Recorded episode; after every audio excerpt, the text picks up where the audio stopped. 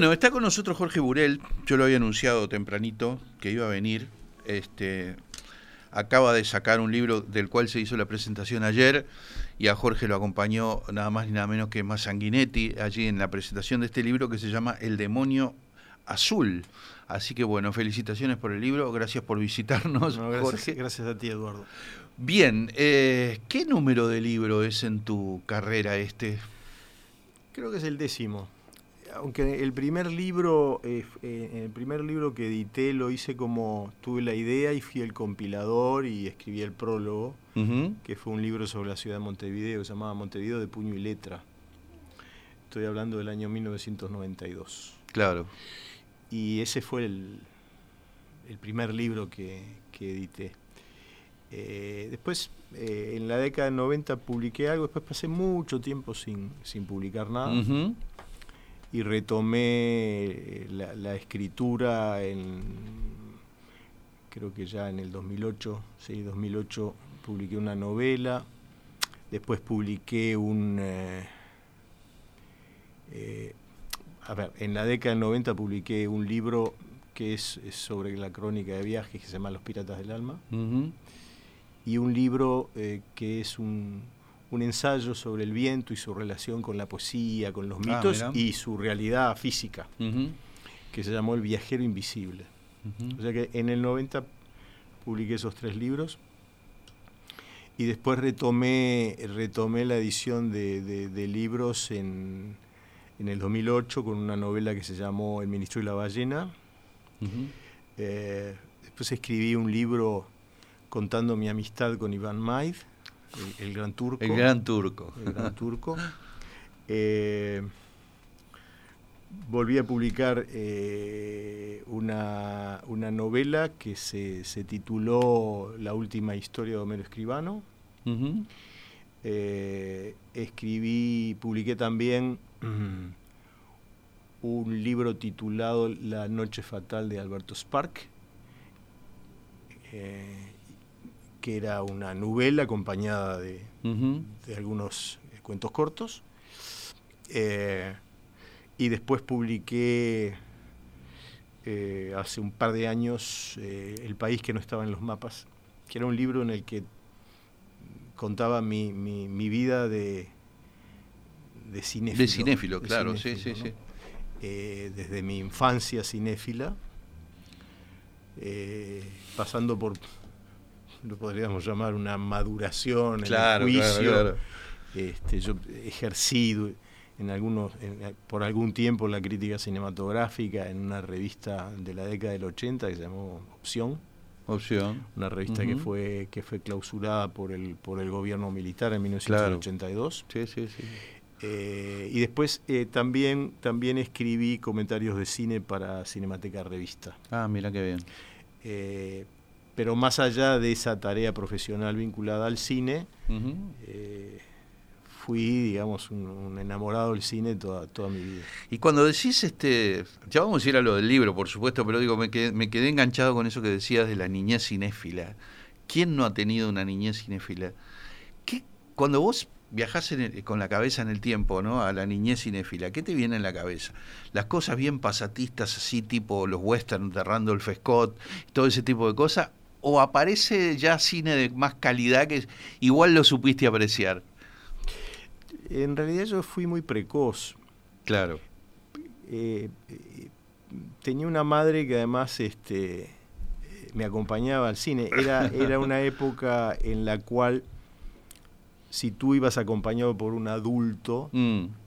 a ver una película que era prohibida para, mayores de 18 años, claro, claro. Eh, te dejaban entrar. Mira.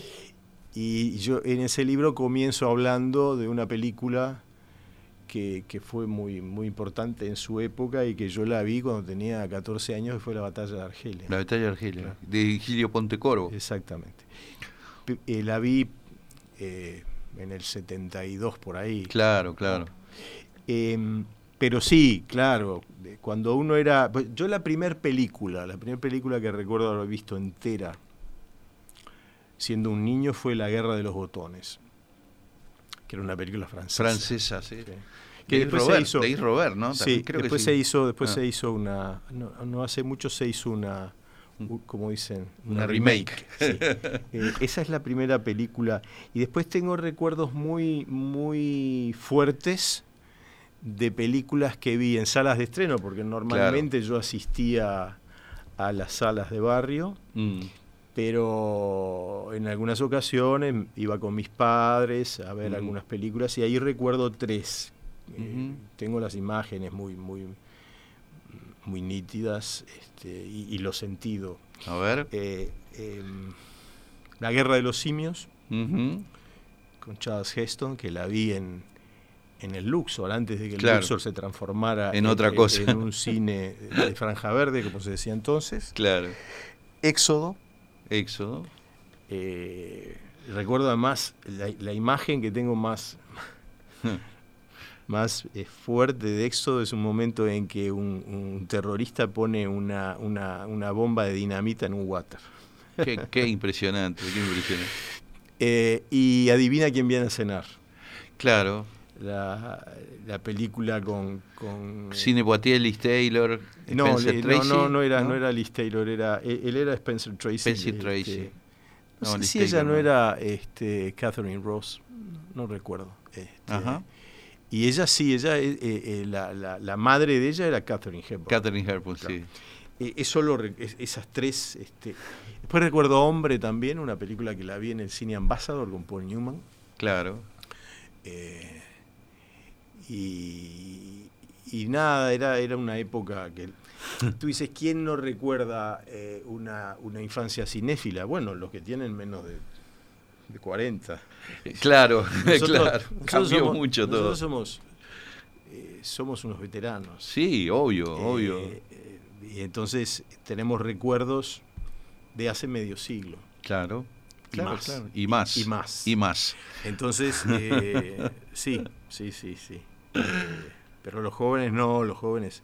Eh, claro. no es que no fueran al cine, pero, ya, e, era, era distinto. En nuestra época la televisión era incipiente, eh, no había celulares, no había computadoras, este, en fin, para nosotros el cine era, era todo. Era todo, era todo, sí, realmente.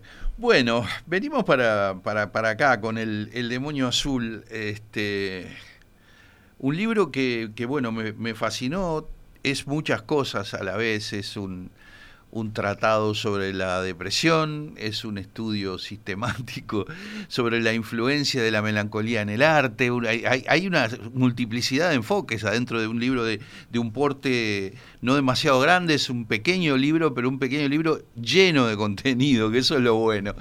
Bueno, contame cómo, ¿Cómo se te ocurrió hacer este libro? ¿De dónde surgió la idea? Si es de tu propia experiencia con la depresión. Sí, por supuesto. Claro. El punto de partida, eh, el punto de partida es haber vivido una experiencia de, depresión severa. Y, a partir de allí, eh, un interés que desarrollé por una enfermedad eh, que aunque esté muy extendida en, estos tiempos, fue ya diagnosticada en la antigua Grecia. Claro, claro. Entonces lo, lo que pretendí fue tratar de hacer eh, hasta donde me era posible una descripción básicamente de el sentimiento depresivo, aunque eh, una de las características que tiene el sentimiento depresivo es ser muy elusivo eh, en términos de comunicación. Es, un sentimiento inefable. Entonces, no hay palabras para eso. Claro. Diderot decía que la palabra no es la cosa, es el resplandor que ilumina la cosa. En el caso de la depresión, la, palabra ilumina muy poco. Eh, y, no se llega, digamos, nunca. Pero fue un ejercicio que sabía que, tenía sus límites porque grandes escritores que han intentado claro, no, han podido, pero me resultaba muy, muy importante describirlo pensando o reflexionando respecto a lo que la gente sabe o, conoce sobre la depresión. Eh, sobre todo aquellos que no la han padecido. Claro. Y que no tienen idea. ni idea de, lo que es. Eh, porque es importante saber ¿De qué se trata? Bueno, porque es una enfermedad que, que nos Mm. puede afectar Sí, sí, a claro, todos claro. en la medida en que eh, nuestra vida, digamos, indisolublemente está asociada a pérdidas. Y esas pérdidas tienen mucho que ver con el sentimiento depresivo. Y porque además, y esto quizás me preocupa más todavía, eh, la depresión es una enfermedad de la que se habla poco. Eh, diría que casi es tabú, diría que está estigmatizada. Sí, sí, sí. Eh, es muy difícil que alguien reconozca públicamente haber vivido un... un Ahora, digamos, Tiene como una cosa vergonzante, ¿no? tiene, tiene una cosa vergonzante porque la enfermedad mental este, eh, genera un, un- un gran rechazo. Sí, sí, sí, sí. Entonces el depresivo es por naturaleza alguien que se recluye en sí mismo, que se mira a sí mismo constantemente, socializa poco, pero además de esa actitud propia, eh, tiene el problema de que los demás lo rechazan. Claro, claro. Un rechazo que, un rechazo que es natural en el sentido de que, evidentemente, no es grato estar junto a una persona que tiene una mirada tan, tan negra, tan avinagrada, tan, embiscada de, de la vida. Pero por otro lado, esa persona está necesitando, y es lo que muchas veces no consigue, un grado de empatía, de comprensión, Claro.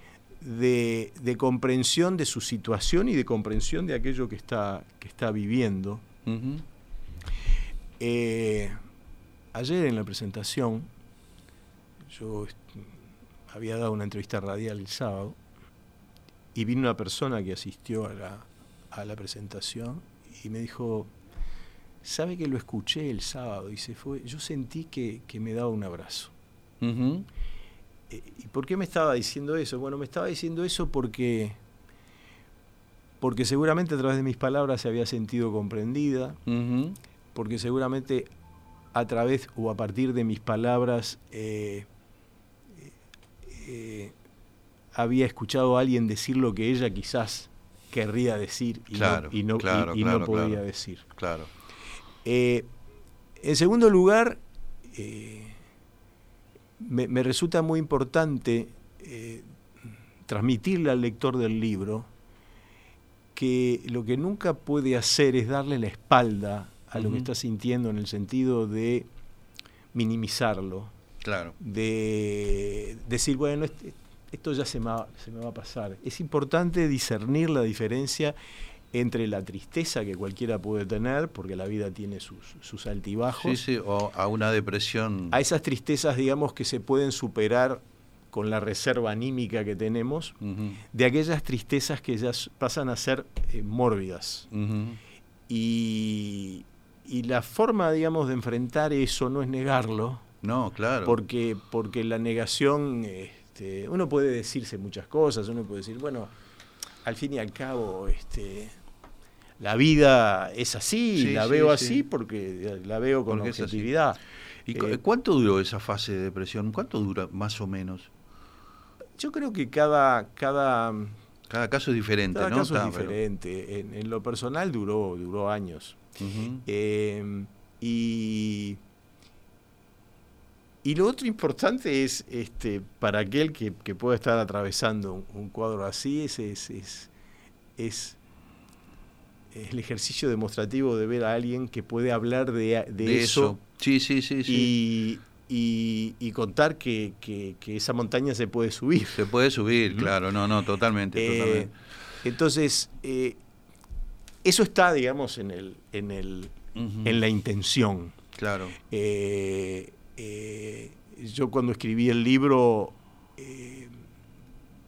en el fondo quería poder hacer lo que estoy haciendo, que es hablar públicamente Hablar del, del asunto. Pero al mismo tiempo, para mí fue un desafío eh, todo lo que tú mencionaste. Esto Claro. es eh, leer mucho, Claro. metabolizar aquello que había, que había leído, eh, contarle a la gente que, que es una enfermedad que se diagnostica por primera vez hace 2500 años, Claro, claro. Que durante un tiempo se la asoció a, la actividad artística de manera muy, muy fuerte, y esto a partir de un texto este, que, fue atribuido a Aristóteles, o- quizás a un discípulo, eh, que se preguntaba, eh, se llama el problema 30,1. Los problematas física eran una fórmula de la antigüedad para plantear preguntas y, formular una respuesta, y ahí se preguntaban cuál era la razón por la cual tanta gente destaca en el mundo de las artes, en el mundo de, la política. ¿Por qué tantos personajes mitológicos Como, como Hércules, por mencionar uno, eh, habían tenido rasgos melancólicos. Melancólicos, claro. Y, esto después se retoma en el Renacimiento y, hay una idea de que basta ser melancólico para ser un, gran artista. Claro, basta, basta haber nacido y, este, eh, influido por el planeta Saturno, que era el planeta de la melancolía, para ser un gran artista. Lo cierto es que hubo grandes artistas como Miguel Ángel que lo, que lo fueron. Claro, sí, sí, sí. Y después... Eh, eh, en la literatura mencionar el gran melancólico que fue Hamlet. Claro. O el melancólico que fue también Quijote.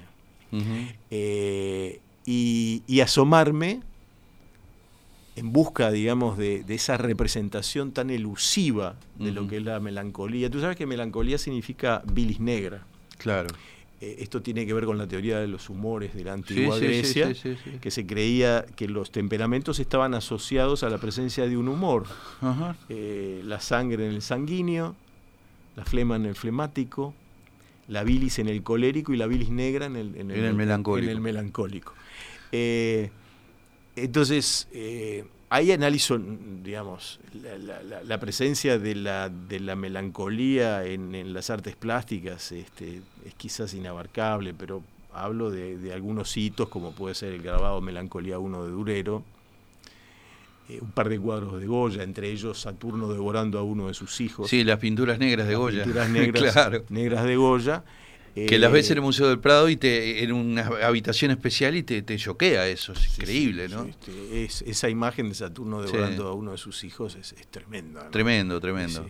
Es, tremenda. Y también eh, una serie de cuadros de, de Giorgio de Quirico, que, que, a mí siempre me han generado una especie de sentimiento de, de melancolía. Y después me hago muchas preguntas, ¿no?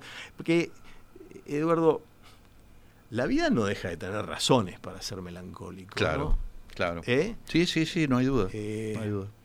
Vamos perdiendo cosas a lo largo que vivimos, este, nuestra infancia, nuestra juventud, nuestros amores, nuestros seres queridos. O sea, objetivamente. Ahora, también se puede decir que hay muy buenas razones para para la alegría. Para la felicidad también hay buenas razones, claro. la, pregunta, la, pregunta que hay que hacerse es, ¿cuál es la razón por la cual, eh, o, cuál es el umbral que una persona cruza claro. Eh, para de reconocer, digamos, que la vida este, tiene sus cosas grises y aún negras, eh, y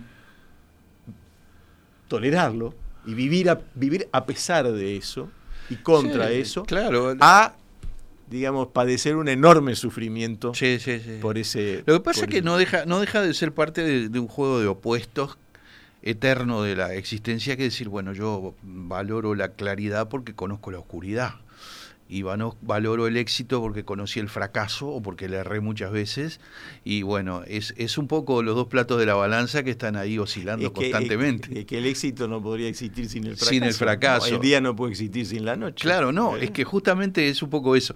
a mí me llamó la atención, bueno, la, la la elegancia con que está la prosa de este libro, cómo está construido, la, erudición, las citas de, permanentes de cosas interesantísimas, desde la, por decir algo, la pintura de Goya, la poesía de Pessoa, eh, hasta, hasta me hizo gracia y me pareció muy inteligente la cita a la Gran Depresión de 1929 ah. de la Bolsa de Estados Unidos, que no, no, no gratuitamente se le llama la gran depresión a eso, porque vaya si se habrán deprimido con eso. Claro, eh, en realidad eh, eso tiene que ver con, con, una, con una reflexión que hago con respecto a la pertinencia o no del nombre depresión, depresión que, desplazó, que, desplazó, a melancolía a mediados de, la década del 50 del siglo XX. Eh, porque es una palabra que tiene muchos sentidos.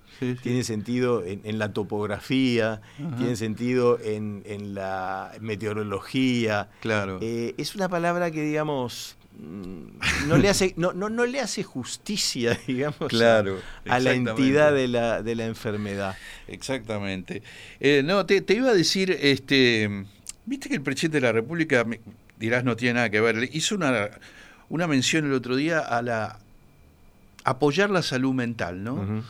y, creo que de todo lo que estábamos hablando, este, tú decías, la depresión es vergonzante, hay gente que la oculta, etcétera, etcétera. ¿Te parece que se ha hecho poco por la salud mental, no? ¿Verdad que hay que hacer más por la salud mental y reconocer la importancia que tiene la salud mental y no solo la salud física, no? Claro. Eh, eh, digamos, apuntás a algo que, que es muy interesante y que es la diferente consideración que hay eh, con respecto a la, enfermedad física en relación a la, enfermedad mental. Eh, pongamos el caso, digamos, de, una de las enfermedades más graves, una de las causas, mayores causas de muerte, el cáncer. Sí, sí. Eh, cuando una persona nos dice que tiene cáncer, digamos, este, nos preocupamos, este, nos apiadamos. Claro, claro. Eh, el cáncer este, es, detectable. Sí. hay unas máquinas, digamos, que... Sí, sí, obvio, una ecografía, tomografía, una, resonancia magnética, una centellogramas, de todo hay. Se ve, se ve si crece, si, si después del tratamiento retrocede. Retrocede, si se expande, si no se expande, claro. La enfermedad mental no, eh, no, tiene visibilidad. No.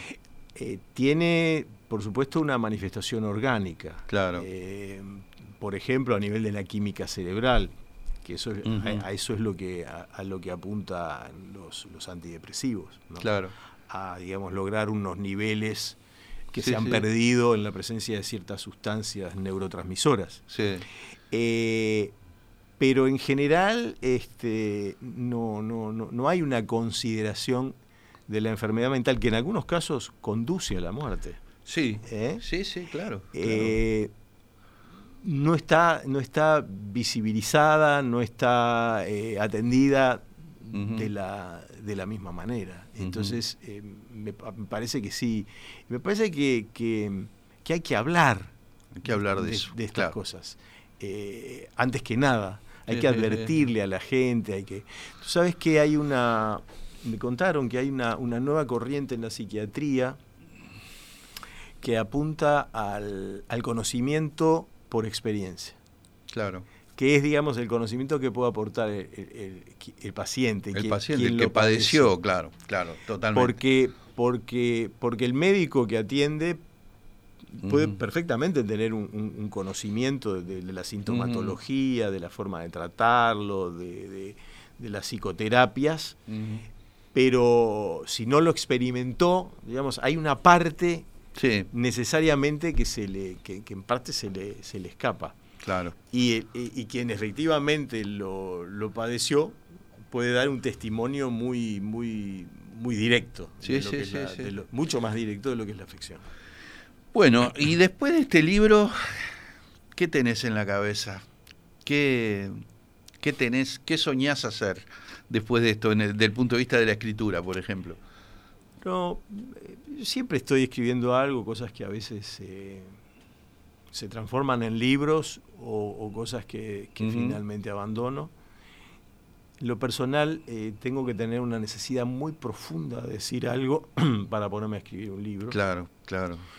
Eh, tengo que sentir, no que me va la vida, porque es, muy tremendista, pero que, pero que a mi vida le falta que yo, digamos, diga ciertas cosas. Ciertas cosas.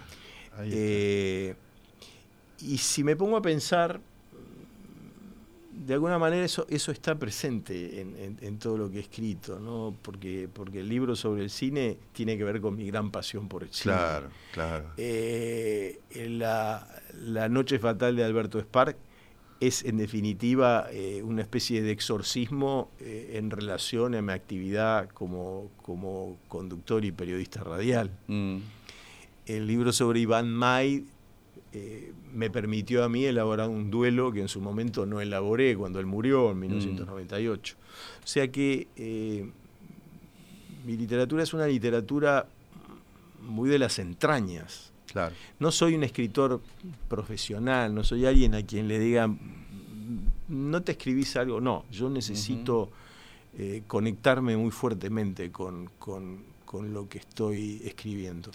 Te voy a hacer una última pregunta. Este, yo tuve el placer de conocer a tu papá. Una vez en una presentación de un libro de Hugo me presentó a tu papá, que me pareció todo un, todo un, todo un tipo, todo un personaje. Este, ¿Cómo fue esa casa que, que provocó dos escritores? Este, ¿Era una casa muy volcada a la cultura? o, se fue dando eso, ¿no? Este, ¿cómo, fue esa crianza en ese hogar? Para nada. Mira, para nada. Para nada. Yo tengo una, yo tengo una teoría, pero no sé. A ver. tanto, tanto mi hermano como yo fuimos, este, fuimos a un colegio, un colegio católico. Y, el cristianismo es una de las religiones del libro.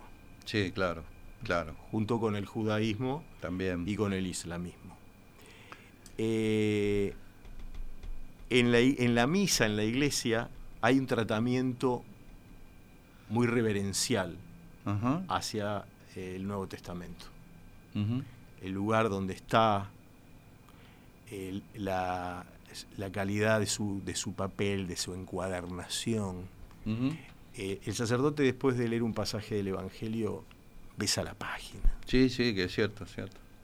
Entonces, a mí me ha dado por pensar que esa relación con la, con la lectura y posteriormente con la escritura tiene que ver con la posición que cuando niños veíamos que ocupaba el libro, el libro en, un ritual. Exactamente. Eh, esto es absolutamente indemostrable. Claro, es una teoría, está bien. Eh, yo escribí, ah, me había olvidado de mencionar un libro eh, muy querido también y muy, muy sentido que se llama El hijo del capitán Nemo. Mm, ah, sí. Que es un libro que tiene que ver con mi, con mi, mi amor por los libros.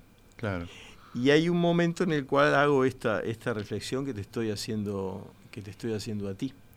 Eh, es una pregunta que en realidad no tiene mucha respuesta, aunque sí debo decir que mis padres, muy trabajadores, muy humildes, eh, siempre tuvieron muy en claro la importancia que tenía la educación, para, sus hijos, quizás porque ellos mismos no la, no la habían tenido. Posiblemente. Entonces, eh, sembraron, a, su manera sembraron, y, y por azares del, del, destino, digamos, terminaron con, con, dos hijos que, que, escriben, que, tienen una relación, digamos, muy intensa con la, con la escritura y con la lectura. Bueno, El demonio azul, acerca de la melancolía, la depresión y sus expresiones artísticas de Jorge Burel, editado por Linardi y Rizo, déjenme ver, más o menos unas eh, ciento y pico de páginas. Este, felicitaciones, muchísimas gracias por esta divina conversación. Muchas gracias, Eduardo. Acá las puertas están abiertas, así que bueno, este, felicitaciones de nuevo y bueno, ya cuando vengan nuevos proyectos vas a venir acá de vuelta. Gracias, Jorge. va a ser un gusto. Saludos a ti y a los oyentes. Gracias.